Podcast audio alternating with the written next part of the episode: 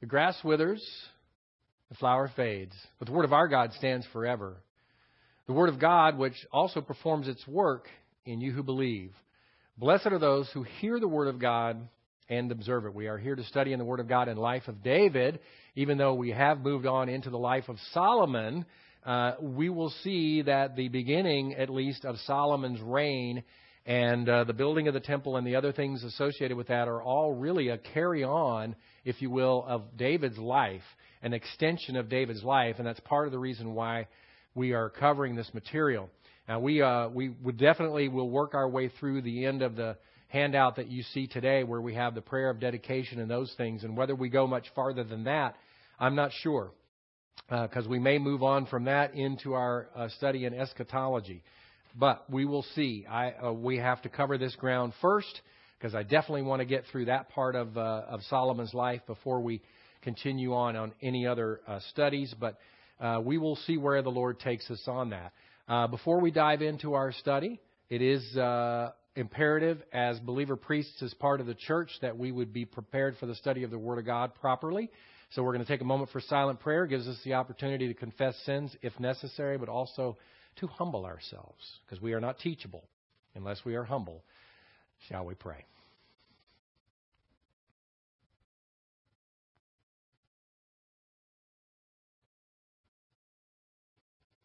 Most gracious and merciful and loving Heavenly Father, we thank you for blessing us with this opportunity to be here at the church this morning.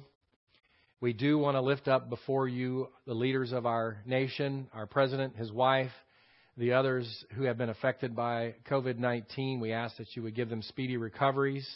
Uh, we ask that you would be uh, at work in them to help them to be able to continue their duties, uh, even though they have contracted this virus.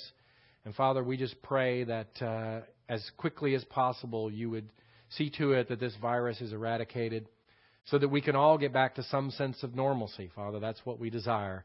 We pray now that as we take this time here at the church to focus our thoughts on what your word has to teach us, that you would help us to set aside all the distractions of life, including all the things that have changed with the COVID 19 pandemic. We ask that you would help us to just forget all those things. Focus our thoughts right now on what it is that you're trying to teach us this morning that we might grow in the grace and knowledge of our Lord and Savior Jesus Christ. We pray all of these things in his most precious and beautiful name.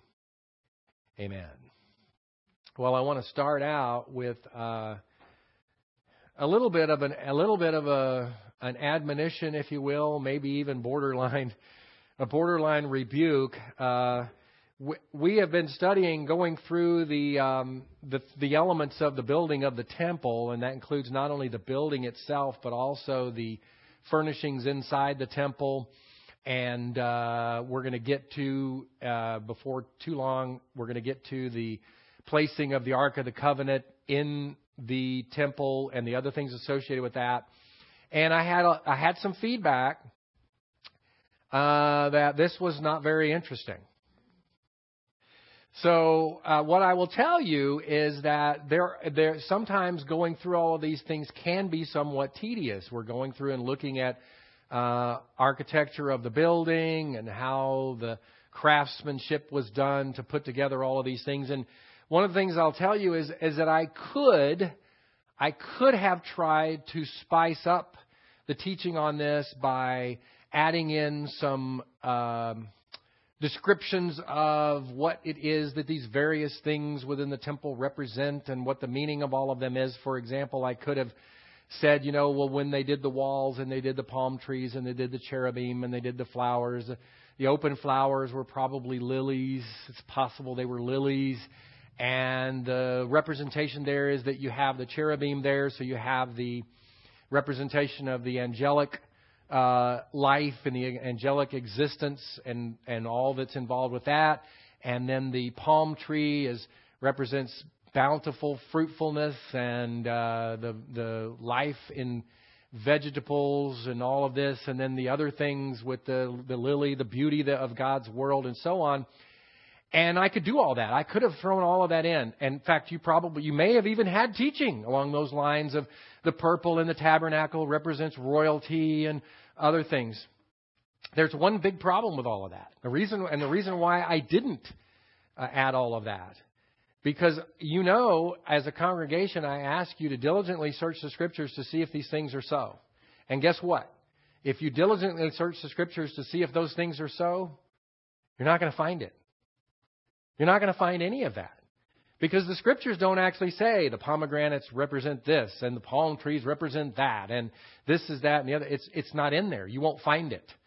Uh, these are all speculations of men. Writings of the rabbis, writings of others who have gone in and made speculation of what it is that all these various things in the tabernacle represent. And I could teach that. I could try to spice up the teaching of all these things by adding all of that, but now I'm going beyond what the Bible says and I'm not really adding that much. The reason we're going through and we're covering all of these things with regard to the temple and the building of the temple and the furnishings that go in it and everything else is because I want to give you an appreciation of what all it went into the construction of this building and the reason it was all, all oriented towards the holiness of God. I mean, that's without question. That is definitely uh, in view with regard to the scriptures. So that you would have an appreciation for what comes next in terms of the dedication of the temple and how significant a thing it was. In the representation of the temple, the fact that now, under Solomon, the tabernacle was, was given to the people of Israel because of their wanderings. They were wandering here and wandering there, and they were always under siege from other countries, and they were having to move from place to place, and they were always never at a place where they were settled in. And the fact that the Lord allowed Solomon to build the temple was done because of the fact that he had finally given the people of Israel rest. They were finally able to settle in, and they were going to be able to build a building uh, that would be their house of worship that would be in Jerusalem. It wouldn't be picked up and moved from place to place. And the dedication of the temple itself is a significant event. So I wanted you to have an appreciation for that. Also, that kind of teaching where we go through material that's not necessarily the most exciting you know, I mean, talking about cedar wood and rock and different things that are going on, not necessarily the most exciting thing to cover. That's one of the, it, it's going to sound interesting when I say this, that's one of the distinctives of a church like this, is that we don't just touch on certain passages and the things that I know are going to excite the congregation and the thing. We, sometimes we cover material. We're going through a narrative here in the life of David, and sometimes we cover material that's, eh, not quite so exciting, right? It's more mundane. And so that's okay. We do that. We cover the material and it's good because one of the things I hold as extremely important is that all scripture is God breathed and is profitable for doctrine, for reproof, for correction, for instruction in righteousness. Even the description of the building of the temple is God breathed and is profitable to us as we learn these things. So I thought it was interesting that I met, was met with some criticism because we're covering this material. It's part of God's Word, and so I'm not, I'm not ashamed to cover any of it. But I will tell you, I didn't try to flower it up. I did not do that on purpose because I don't want to add information to it that is not really grounded in Scripture. It's really just the speculations of men. So does that make sense? So that's why we're doing this, and we're almost through. We're almost through all the the the mundane, boring details of all of this, and then we're going to get to some really neat things that happen uh, as the dedication of the temple takes place. So, uh, my apologies if this is boring, but it is still part of God's word. This is review of what we did last time. Uh, Solomon had his palace built along with other associated uh, buildings. Uh, the palace complex uh, took thir- 13 years to build.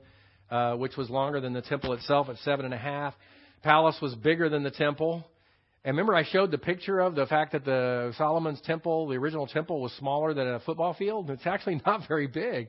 Uh, the palace was adorned with cedar wood, and we looked at all of that. Um, Solomon actually built a hall of justice. There was a, a, a complex there where there was a building for the for a hall of justice there, and there was also a building for his wife, Pharaoh's daughter. Um, just like the temple stone was cut for the foundation and the walls of the buildings. I was hoping, you know, when it came to those uh, those fixtures on the building, I was hoping Ken could could help me understand how that works. Somehow, Ken, they when they were building the temple, they added some added some some uh, facets on the outside of the building that allowed them to attach the side rooms without having any of the beams go inside the building. And so I don't know what those were exactly, but they actually built the temple itself such that they could attach all the side rooms without having beams go through to the inside of the building. And part of the reason for that is they wanted to keep uh, the walls themselves unobstructed so that it would have, you know, the clean, pure, pure walls, right? The walls would be uh, clean all the way to the to the ceiling, and that way all of the artwork and all of the other things that were done on the walls would be consistent. I, I mentioned I think it's kind of cool that we have beams sticking through the room here. I think it gives it kind of a homey feel and it's quite comfortable. But uh, but but believe it or not, most of you may, may not know this, uh, except for that one right back there. Uh, these are all ornamental. They're all here just to look good. That one back there is pretty important, though. That one back there holds up the roof. Yeah, that one, one about halfway through holds up the roof. But uh, beyond that, the rest of these are ornamental. But in the temple, they didn't want to have that. They didn't want the beams to come through into the middle, and so they and, and they they constructed these these uh, buildings in the same way. The courtyard around the palace complex had a wall uh, like the one that was around the temple itself. So they they did the rock and cedar wall around the palace complex, just like they did around the temple. Uh, then we looked at uh, this Hiram coming from Tyre, and you might think that's the king, but it was not. He's a skilled craftsman. It's not the king. He was skilled in doing work in bronze. In fact, his his uh, father was a bronze worker, and he learned from his father. He was very skilled in doing bronze work, and he built two bronze pillars over 30 feet high, including the capitals on top and uh, they were named uh, Jachin and Boaz. They were erected on either side of the temple portico, the porch, and we looked at all of that. And then this is where we ended. He built a large bronze reservoir that held 11,500 gallons of water. Uh, now I think I didn't. I don't think I pulled up the that deal. Let me see if I can uh, pull that up. Um,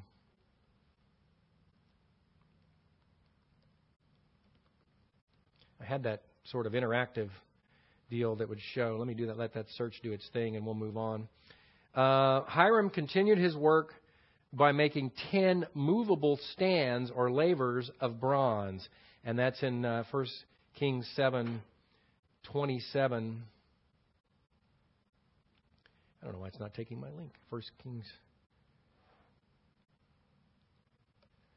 Why? My computer's not behaving.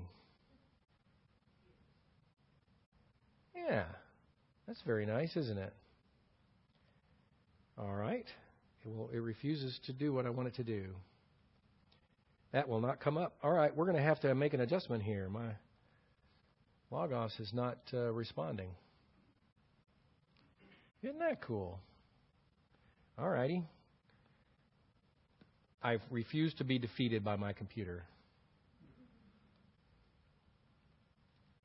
Well, maybe I will be. All right. There we go. It finally came up. All right. It's not responding, though. All right. This is awesome. All right. Let's see. First Kings 7 27. Uh, this was the design of the stands. Let's see. I'm going from 27. I'm sorry. Uh, then he made ten, uh, the ten stands of bronze. The length of each stand was four cubits, and its width four cubits, and its height three cubits. This was the design of the stands. They had borders, even borders between the frames. And on the borders which were between the frames were lions, oxen, and cherubim. And on the frames there was a pedestal above. And beneath the lions and oxen were wreaths of hanging work. Now each stand had four bronze wheels with bronze axles and its four feet had supports. Beneath the basins were cast supports with wreaths at each side. Let me see where I'm going. Through 40. It goes all the way down through 40. I'm trying to see if we have that media. I don't know if it came up or not. I should have brought that up earlier. I think it was this guy. Yeah which will expand to a full screen if I can. It's not letting me do it. Well,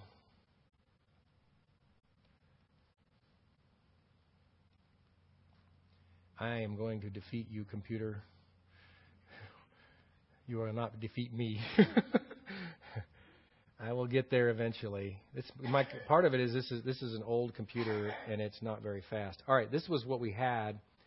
Um, the depiction of this, and these here on the side, these are the lavers that we're talking about right now. See them there? Yeah, stands or lavers. All right, uh, and let's read on down to the first through verse 40. Uh, its opening inside the crown and its top was a cubit, and its opening was round like the design of a pedestal, a cubit and a half. And also its opening, and it, on its opening there were engravings, and their borders were square, not round. The four wheels were underneath the borders, and the axles of the wheels were on the stand, and the height of a wheel was a cubit and a half. So that's uh, 18 inch wheel.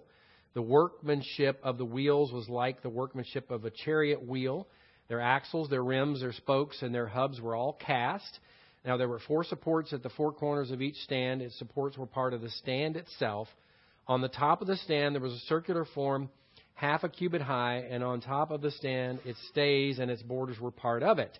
He engraved on the plates of its stays and on its borders cherubim, lions, and palm trees according to the clear space on each, with wreaths all around.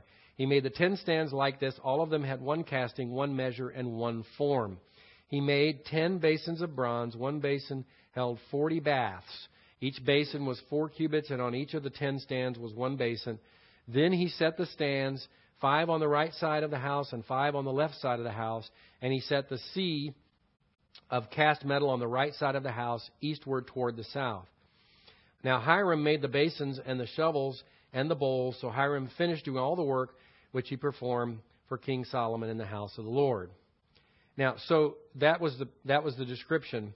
Uh, they these stands were the ones we used. Remember, I talked about the big sea was large; it held a lot of water, and it was actually the one that the priests would use for cleaning themselves in preparation for their priestly service and worship. These stands were actually more likely used for the washing of the entrails when an animal was sacrificed. And part of the reason that they were mobile, that they could be moved around, is when there was something going on, like we're going to read about in the next, like we're going to read about in the next chapter when we get to the Feast of Booths and we get to the dedication of the temple and we see all the animal sacrifices that are taking place, they would have had sacrifices of animals taking place all over the courtyard, and they could move these various basins around to wherever they needed them in terms of what they were doing in a particular event, a particular festival.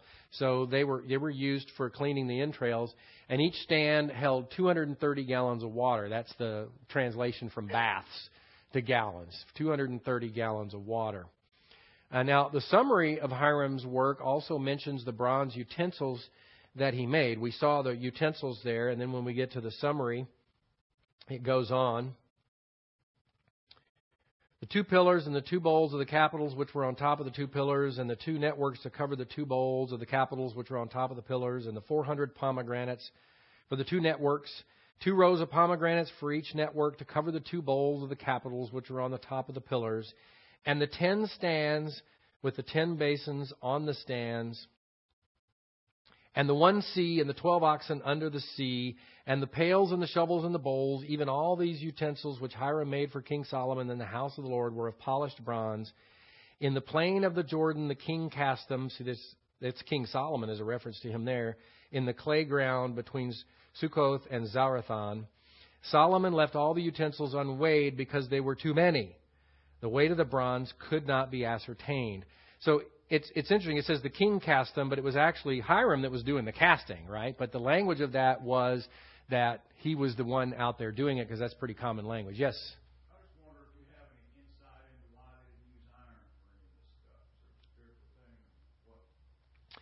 In terms of the bronze as opposed to the iron, honestly, I believe it was because they were patterning, uh, doing the pattern of the temple after the pattern of the tabernacle. And in the tabernacle, many of these things were bronze, right? There were gold plated things and there were also bronze things as well uh, that were placed in the temple. Now, to go back to the original instructions for the tabernacle, why was that bronze instead of iron? Uh, that's a great question, actually, and I do not have the answer for you at this point in time. Yes, sir.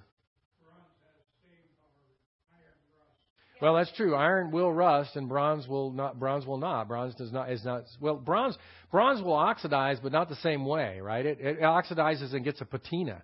If you've ever seen it, bronze will get a very beautiful patina when it oxidizes, but it doesn't rust and corrode like iron does. And so maybe that was part of it, is because of what you, it's, it's a little bit of both. Because what you were saying is, is there's a purity there in terms of it doesn't corrode. Uh, the iron would corrode, and that would be not very a very holy depiction, right? To have the thing rusting and corroding. Yes.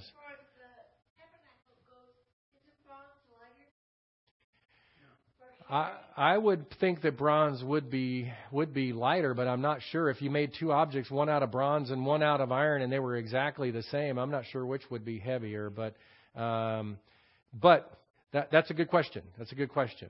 Of course, the tabernacle was meant to be carried, so they they had a weight consideration there. But I bet you it's more related to the cor- corrosion factor um, than anything.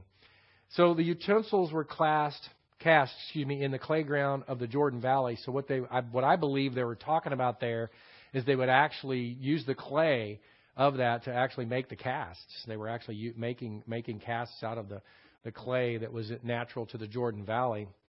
Uh, there were so many bronze utensils that the weight was beyond measure. That just blows me away. I mean, the temple's not very big, but they made all these utensils for uh, for the, the service in the temple to the point where there were so many of them that they didn't even bother to weigh them. There were too many, too many to, to weigh. And uh, then we get to the furniture. Furniture inside the temple was made of gold, made of gold. 1 Kings 7, 48 through 50. Solomon made all the furniture which was in the house of the Lord. Now, you notice again the same language we just had. It says Solomon made all of the furniture. I, I don't think Solomon raised a finger to make any of this. This was the language of, of, of a king having these things done, right? Having these things done. Solomon made all the furniture which was in the house of the Lord, the golden altar and the golden table on which was the bread of the presence, and the lampstands, five on the right side and five on the left, in front of the inner sanctuary of pure gold, and the flowers and the lamps and the tongs of gold. And Oh, we're getting we're getting uh, we're getting a reading of the Bible. It sounds like, and the cups and the snuffers and the bowls and the spoons and the fire pans of pure gold, and the hinges both for the doors of the inner house, the most holy place, and for the doors of the house that is of the nave of gold. So uh, this is all being made out of gold. We had all the, all of that being made out of bronze. Now we have this all being made out of gold. I, w- I want to go back to that. Just one second. No, I was going to say well, I want to go back to this real quick. They actually did the whole depiction here uh, to try to make it be exactly like what was talked about in there. If you remember, uh, these five were placed on the south side. There's five over here on the north side that you can't see. And then remember the description of the location for the, the sea, and it was placed on the south side, but on the easternmost. Remember, this faces east. This faces east. So they depicted it as much as they could like that. And then we see all the gold inside as well. Yes? Well, when you look at some of the things, some of the things were done with a gold overlay. Some of the other things were made out of gold, right? So you have both. You have both. Because remember, the walls on the ins, for example, the walls on the inside of the temple were made out of cedar. And, right, they did the cedar so much to the point where you couldn't even see any of the stone. There's, the walls were completely covered with cedar. But then they covered that with gold. So that would have been an overlay. But some of these other things were actually made out of gold. Yeah, they were made out of gold. Uh, so that's so you have a little bit of both. Uh, well, it probably was not pure gold. It was probably an alloy. Uh, because and that's I used to I used to be in the coin business and we dealt with precious metals and 24 karat gold is not a good thing to make something out of because you can literally take your fingernail and put a dent in 24 karat gold. It's so soft.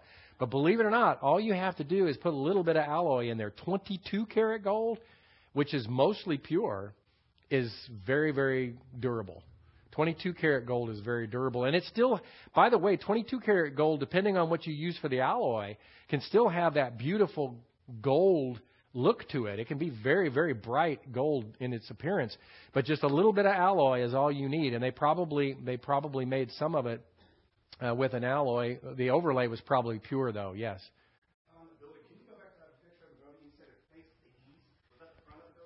Yeah, the porch porch faced east.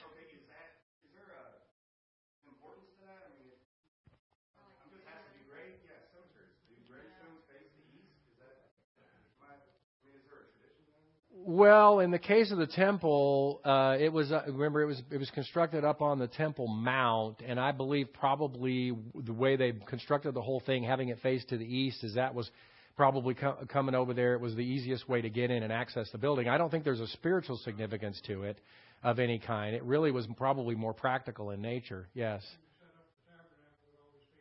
They always would face. That's true. They would, they would always face the tabernacle to the east. So, yeah, but I don't. But I don't believe. Here's the whole key, though. I, there might have been some importance to that in terms of Paul is talking about the sun coming up in the east and things of that nature. You also have. You also, for example, in Israel, you have to think about the various winds. Uh, and so that's possible, but it's not the same kind of a meaning as you have with the, the Muslims praying to the to Mecca kind of thing, right? There's no, yeah, but there's no there's no significance in that regard. It's not like east is somehow holy and west is unholy or something like that. Don't don't get that idea. There's nothing of that nature. Uh, probably was more practical in nature than anything. Um, the altar of incense, which was just outside the holy of holies, the table of showbread, the lampstands, the tongs, the cups, the snuffers, bowls, spoons, fire pans, all of it uh, made out of gold. Even door hinges made of gold. Now, see, that's where, like, you know, when you talk about that, the idea of a door hinge, if it was made out of pure gold, those that wouldn't last very long. Um, yeah, yeah. Solomon also brought in all the things dedicated by David. At the very end of this chapter, we get that. Uh, it says, uh, Thus all the work that King Solomon performed in the house of the Lord was finished, right? So now we're done. We've finished the construction of the temple. It says, And Solomon brought in the things dedicated by his father David, the silver and the gold and the utensils, and he put them in the treasuries of the house of the Lord. So all of these things were brought. Now, by the way, uh, you know, a question came up. Uh, I think it was after class. I don't think it was during class last time, but after class. Uh, what happened to the tabernacle after they decommissioned the tabernacle and the temple was built? And we're going to see when we get to the next chapter, you know, when you look at all of these things that were brought in, the silver and the gold and utensils, along with all the bronze utensils that were made, uh, they could not store all of those clearly inside the, the temple proper. Many of these things would be stored in those side rooms. And in fact, I'm, I'm of the opinion, after reading the next chapter, that the tabernacle itself was probably stored, at least as long as it was stored, in those side rooms. They took the, the materials that they didn't recommission into the temple. See, some of those things were reused in the temple, but the things that they didn't, the furnishings and uh, the materials themselves that they used for the tabernacle, poles that they used to carry it, and the other things, those things were probably stored off in those side rooms that we looked at that wrap the temple, right? Remember that when we talked about the all these side rooms that go around the building? Got all those rooms around the building. Those were used for all sorts of things, including, I think, storage for those those materials. We'll get to that in the next chapter. But he brought in the things dedicated by David, and that that in a way was Solomon honoring David, right? David had set those things aside, knowing that in his lifetime he was never going to see it. And Solomon honored his father David by bringing in those things that David had set aside. All right. Now, we get to the next, which you should have a handout from today, the completion, the completion of the temple. Solomon had his palace built. Wait a minute. Something is wrong here. That's the wrong slideshow. I started the wrong one. That's what we just looked at. I need to be bringing up the dedication of the temple. Dedication of the temple. Solomon had the Ark of the Covenant brought into the temple. That's in the first 11 verses of chapter 8.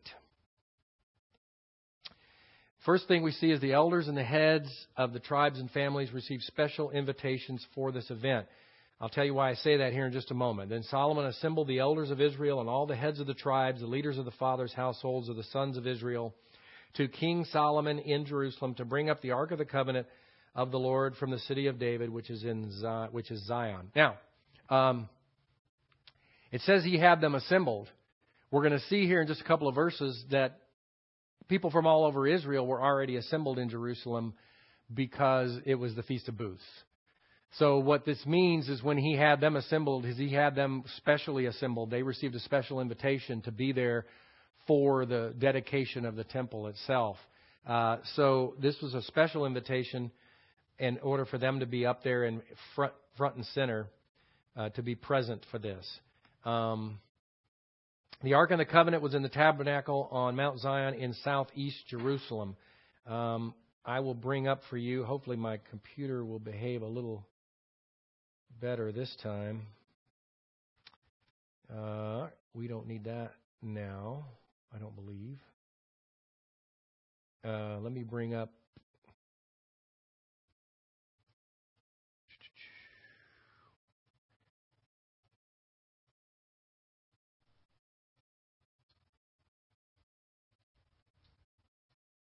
All right, let me see. Picture I want y'all to see. All right, here we go. Let me see if I can expand that for a second. No, it's not going to let me. Oh, you can still kind of see it there, though. Uh, you see where the temple is built? This is a depiction of uh, of the area of Jerusalem for all of this. So the temple was constructed up here, Mount Moriah up here. Uh, other descriptions of the, the different walls that, that are there. But what is called the city of David, if, if you want to be proper about it, is actually this portion down here uh, this portion of Jerusalem down here. And so this is where the tabernacle was. It was down here in this part. The temple was built up here. So they went to the city of David, which is Zion. That's where Mount Zion is, in order to get the tabernacle to bring it up to the temple, which was constructed in that part of Jerusalem. Does that make sense? So that's why we see, we normally think of, and I even am guilty of this myself, of thinking of all of Jerusalem as being the city of David uh, in reality, they would refer to that portion of this of Jerusalem as the city of David, that particular portion. And that's where the tabernacle was located. All the men of Israel were assembled in Jerusalem for the feast of booths. That's what I was just mentioning. If we look at um, verse 2, all the men of Israel assembled themselves to King Solomon at the feast in the month Ethanim, which is the seventh month. And if we look at Leviticus 23:34, it says, "Speak to the sons of Israel, saying, On the fifteenth of the seventh month is the feast of booths for seven days to the Lord." So this is the month that we're talking about here. They're in the feast. This is the feast of booths. They're gathered all together. So that's why I say the elders and the heads of the households and the heads of the tribes, they were given a special invitation to come to the dedication, but everybody was already there for the feast of booths. Or tab- some people call it Feast of Tabernacles, Feast of Booths or Feast of Tabernacles. Yeah. What is it for?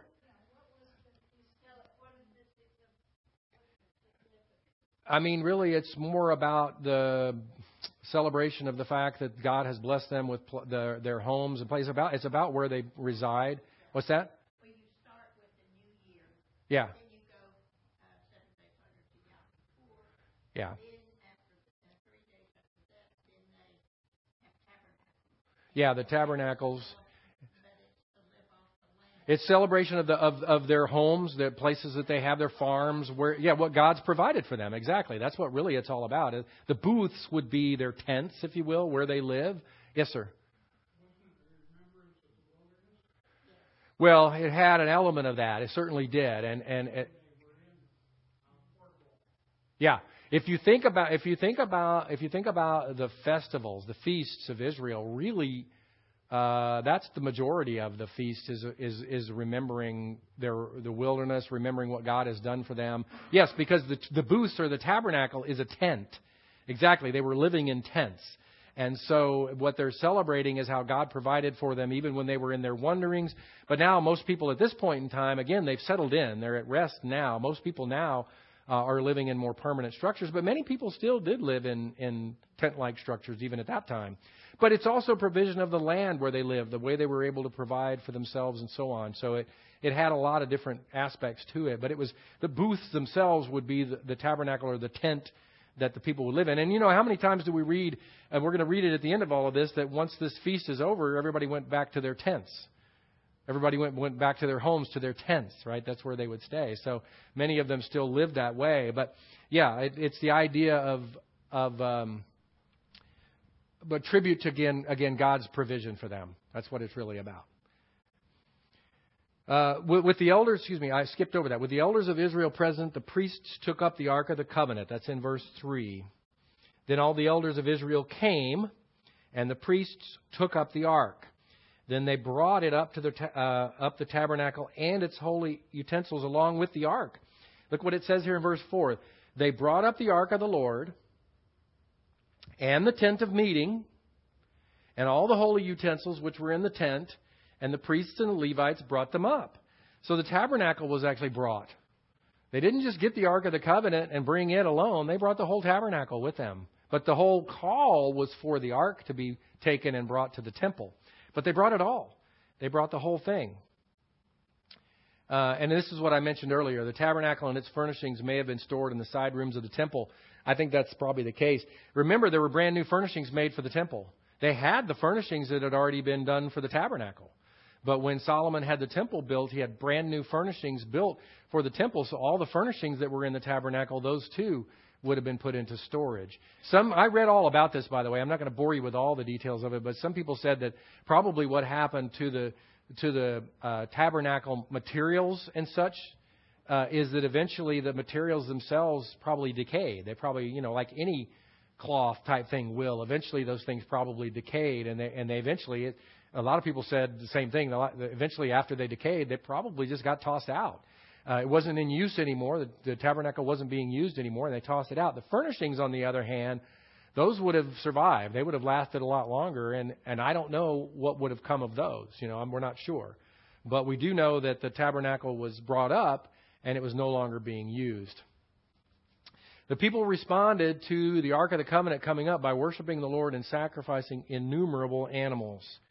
Uh, in verse 5, it says, And King Solomon and all the congregation of Israel who were assembled to him were with him before the ark, sacrificing so many sheep and oxen they could not be counted or numbered. And that was, again, the people were rejoicing and offering up sacrifices to the Lord in their, in their joy. The ark was placed in the Holy of Holies under the wings of the two cherubim, verses 6 and 7. And the priests brought the ark of the covenant of the Lord to its place, to the inner sanctuary of the house, to the most holy place, that's the Holy of Holies, under the wings of the cherubim. For the cherubim spread their wings over the place of the ark, and the cherubim made a covering over the ark and its poles from above. If I go back to this, let me bring that back to full screen there. Zoom in a little bit we can get to the. See how they depict the ark underneath there. Now, one of the things I will tell you is there's a flaw in this depiction uh, because the poles were long enough that they were visible from outside. We're going to see that in just a minute. You see how they have the poles very short right there and they're hiding under the wings of the cherubim? We're going to see in the next verse that the poles should actually be depicted somewhat longer than that. Uh, let me go ahead and get to the get to that. The poles used to carry the ark were so long they could be seen from the holy place. Remember, that's the the outside. There's the holy place and the holy of holies. Holy place was was that which was outside. In verse eight, it says, "But the poles were so long." That the ends of the poles could be seen from the holy place before the inner sanctuary, but they could not be seen outside. What that means is outside the temple. You couldn't see them outside the temple. And it says they are there to this day. Now, I didn't make a comment about that, by the way, but what that tells us, by the way, is uh, when it says they are there to this day, that tells us that the, the writings here in First King were done before the destruction of the temple, which was done when Babylon came in and destroyed the temple. So this was written, Kings was First Kings was written before the temple was destroyed by the Babylonians. So uh, we know we know that. But it says uh, they were seen. So those those the depiction that we have here should show the poles a lot longer than that, where they were actually visible from out here in this room, which is the holy place. But they were not visible outside the temple. All right. Moses' two tablets of stone were all that was inside the Ark of the Covenant. It's interesting that it's mentioned that way. It says there was nothing in the ark except two, two tablets of stone, which Moses put there at Horeb, uh, where the Lord made a covenant with the sons of Israel when they came out of the land of Egypt. Well, in Hebrews, it describes the ark having a pot of manna and Aaron's rod that budded.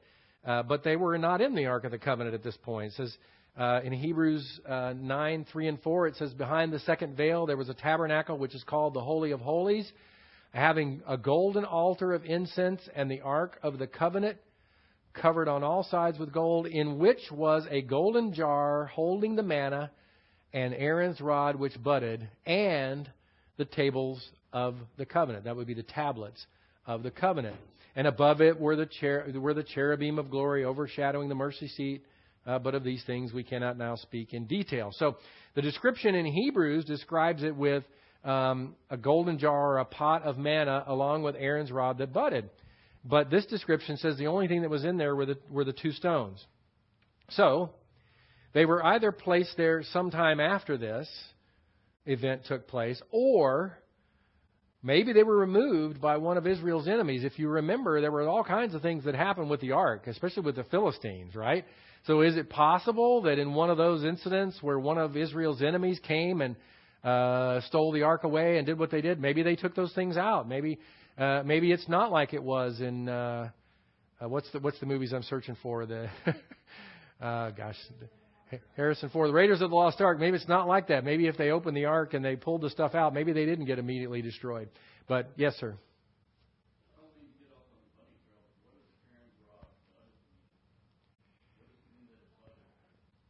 Uh, Aaron Aaron had a rod that he, he he was holding and using, and it actually budded. It was one of the miracles that took place, and so it was something that they put inside the covenant at one. I mean, inside the Ark of the Covenant at one point because it was a testament to one of those miracles. And of course, the manna we know that was obviously a, a miraculous thing. But there was a, a we could go back and look at it, but there was a an event where he had a, a simple rod and yet the rod budded, and so it was uh, it was a testimony to the miraculous things that God could do.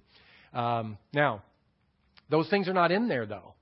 Uh, they're not in there anymore. So either you know they were not in there and they got placed inside there sometime later, or else some point in time they were removed by one of Israel's enemies. We don't know. We don't know which it is. We don't have the answer. But they, but very specifically, it said the only things in there were the two stone, the two tablets. When the priests exited the holy place after placing the ark in the Holy of Holies, the glory of the Lord filled the temple. So they came out of the Holy of Holies, they had placed it in there. Go back. It happened that when the priests came from the holy place, the cloud filled the house of the Lord, so that the priests could not stand to minister because of the cloud, for the glory of the Lord filled the house of the Lord. So we have the, the glory of the Lord filling up the house. Now, it says they, they exited the holy place, right? When it came from the holy place. That's the outer chamber, that's the outer chamber, if you will, not the inner chamber, uh, the holy of holies. But when they came out, then that's when the glory of the Lord filled the entire house. This cloud is often referred to as the Shekinah glory. Shekinah is a is actually a word that you will not find in the Bible. Shekinah is a word that the, the rabbis used because it's a word that, the Hebrew word that means he caused to dwell. In other words, he was dwelling there. The Lord himself was dwelling. God is everywhere. I always have to remind people of this when we look at something like this. God is everywhere. He is omnipresent. That's one of the aspects of who, who he is. He's not limited to space or time, so he's everywhere. But what we have here is a particular manifestation of God, and this manifestation of God and His glory were done to show that He was with them. He was present there in the temple with them, and it was for them to see His glory and the fact that He was right there with them. Uh, something very similar happened, by the way, uh, with the tabernacle. If we go all the way back to Exodus in chapter 40, verses 34 and 35, it says, Then the cloud covered the tent of meeting, and the glory of the Lord filled the tabernacle. Moses was not able to enter the tent of meeting because the cloud had settled on it and the glory of the Lord filled the tabernacle. So just like the priests could not go in at this time, uh, Moses was unable to go inside the tabernacle because the Shekinah glory, the glory of the Lord, filled it. Uh, you know, I, I talk about that manifestation. It's like we talk about, you know, as believers, we are indwelled by the Spirit. Well, God is everywhere. So, what does it mean that you're indwelled by the Spirit, that the Spirit of God is in you? Well, if, if God is everywhere, then He's in me. Well, the language of the Holy Spirit dwelling in you is the language of Him taking up residence, right? Him taking up residence in you. You are a home. You are a temple of God. You yourself are a temple of God, and the Holy Spirit has taken up residence in you. This is the picture of this cloud filling the temple, is that God has taken up residence in the temple. He's showing Israel that He is now with them in the temple, which uh, Solomon had built, and it is it's, evidence to the people of Israel that He is approving of what was done here with the temple itself. He approves. All right. Uh, Solomon highlighted this remarkable occasion by addressing the people. So, what I'm going to do is I'm going to torture all of you uh, by waiting. We are going to come back and look at this next time. And we're going to go through his address to the people. We're going to look at his prayer, the benediction, uh, the offering up of sacrifices, and the, the things that happened with the Feast of Booths, which, by the way, interestingly, uh, normally would be seven days, but because this was a special occasion, they actually did it for 14 days, as we'll see when we get there also. So I'm going to make you wait until we get to his address, which this is an amazing address. Uh, and then we have the prayer, which is a really wonderful prayer. And we have uh, the blessing of the people and the dedic- dedicatory sacrifices and so on. But all of that is just a tease. You have to come back to get all of that. We're going to go to our scripture of the week first. Scripture of the week, John 15, verses 18 and 19. All right, verses 18 and 19. Let's all read this together. If the world hates you, you know that it has hated me before it hated you. If you were of the world, the world would love its own. But because you are not of the world, but I chose you out of the world, because of this, the world hates you. All right. I don't know what's going to happen in November. I don't know who's going to win the election. I don't have any idea what we're going to see as we go forward in this country. But one of the things that I can tell you with certainty and with confidence is that we are on a trajectory as a country to become more and more godless. We are moving away from the things of God. We are adopting the things of the world, the things of Satan. We, as a country, I would not classify ourselves as a Christian nation anymore. We are uh, quite secular in nature. Now, that is something that makes me sad. That is something that makes me pray. Uh, we are on a, on a trajectory that is not one that I think is uh, pleasing in God's sight. And I do, as I've told you before, I do often ask myself why He hasn't just destroyed us. And because uh, there's no biblical promise that we get to stick around. Israel has a promise that they're going to be back again, right? That they will be restored. Uh, United States of America, we got no promises.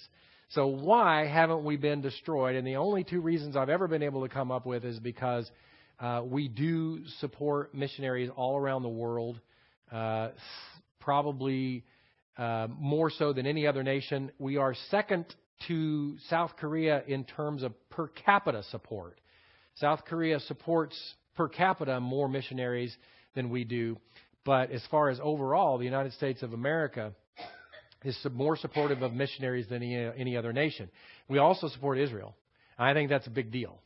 Uh, so those two aspects are the only things I can find because as a nation, we do have a remnant here. There's no doubt. There is a remnant in the United States, but we are a godless nation.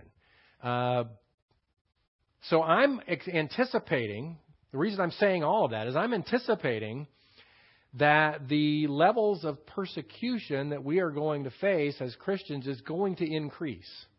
Now, right now, we, we can talk about persecution, but folks, we don't know anything about persecution. What we face in terms of per- persecution is being mocked. There are people in the world who what they face per, for persecution is if their faith is found out, they will die. They will be killed uh, or thrown in prison and left there, you know, to to fend for themselves, or try, they'll try to brainwash them or whatever else, right? So we don't face the kind of persecutions that that persecution that Christians around the world face. But what I'm expecting regardless of who wins in November, is what I'm expecting is there is going to be more and more persecution of the church in the United States. It's going to gradually increase. So we should get used to the idea of the world hating us. When the world is mentioned here, when Jesus talks about the world here, he is talking about the, peop- the people in the world, but in particular the people in the world that are of Satan's cosmos system. This is what's in view, is the cosmos system. That's what the word world is, it's cosmos. And we are in a world that's antagonistic toward God. Right now, at this present time, God has allowed Satan to have dominion, and we are in a world system that is satanic in nature, and the world hates us. And by the way, if the world hates you, actually, the world hates us since the world hates you. You know that it has hated me before it hated you. Uh, the world hated Christ. Why would we expect anything different since we are followers of Christ? Why would we expect anything different? And by, by the way, he says that to, to, to relate on the terms of, a, uh, of he is our kinsman redeemer, right? He's a kinsman. He's hated, and so are we, right? He was hated, and so are we. If you were of the world, now we're in the world, but we're not of the world. If you were of the world, the world would love its own. Now, I will tell you, we just were studying this last hour in Romans. If you want to, you can make yourself, as a born again believer in Jesus Christ, you can make yourself very worldly. You can, you can accommodate the things of the world. And what Romans says is when you do that, you are actually at enmity with God. That's what James says too. James says that.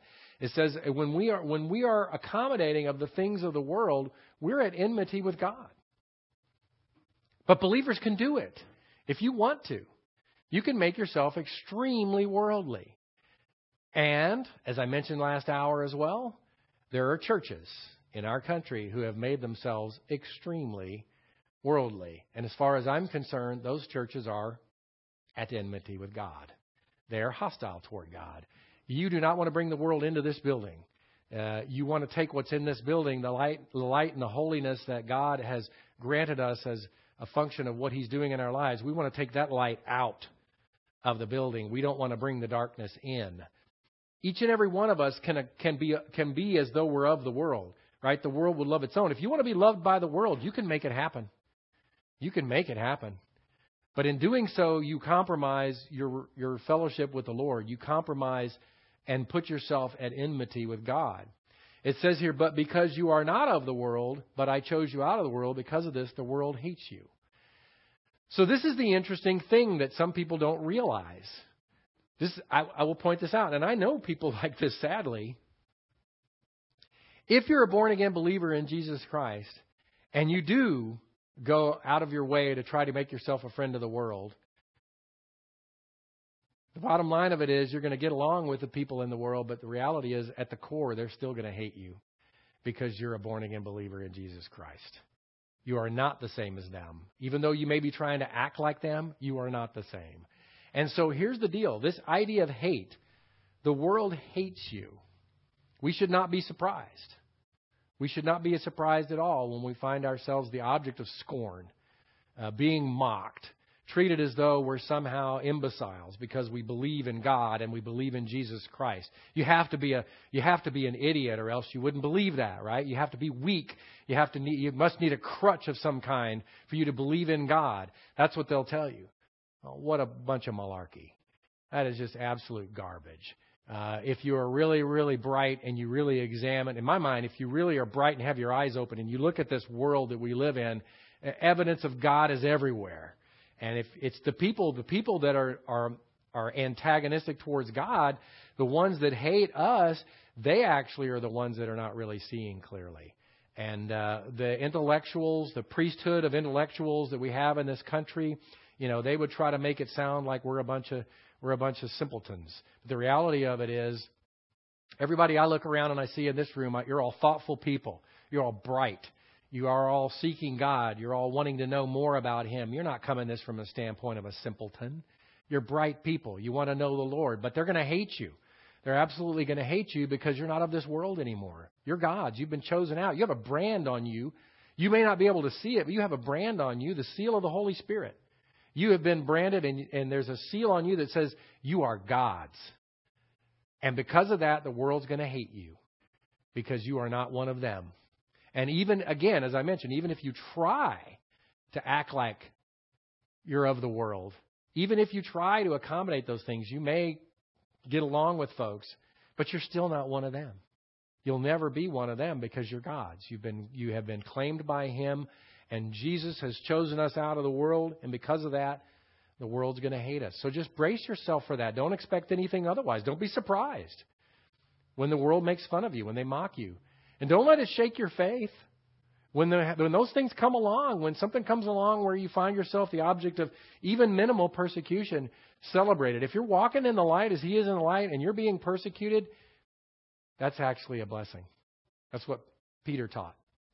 It's a blessing to be persecuted for your faith.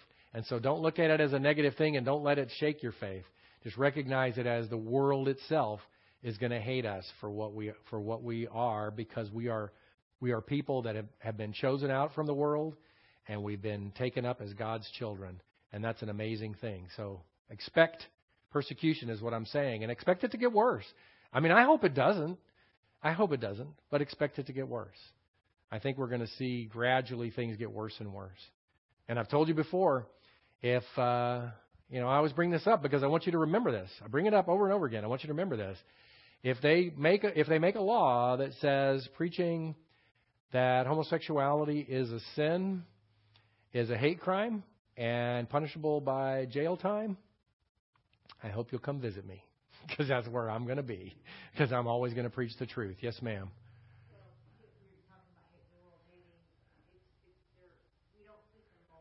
Yes. Yeah. Yes. Yeah.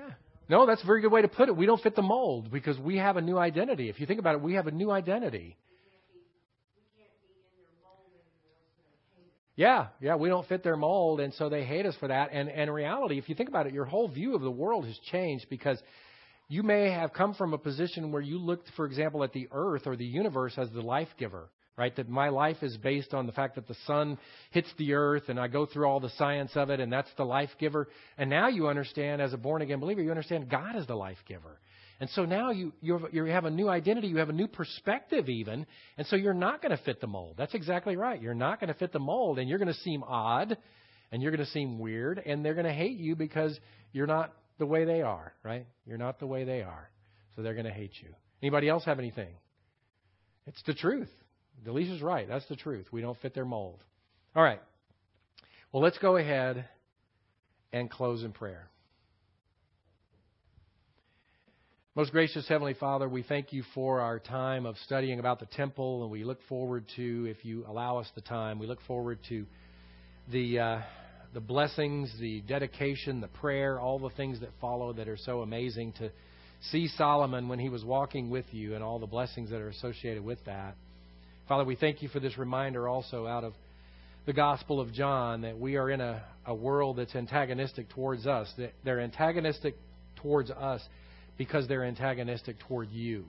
And so we should not expect anything different. Uh, they hated your son, they're going to hate us.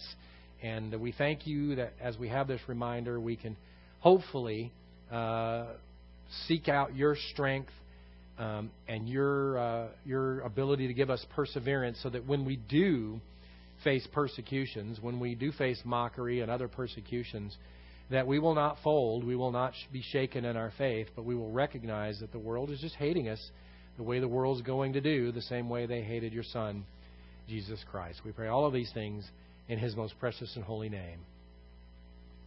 Amen.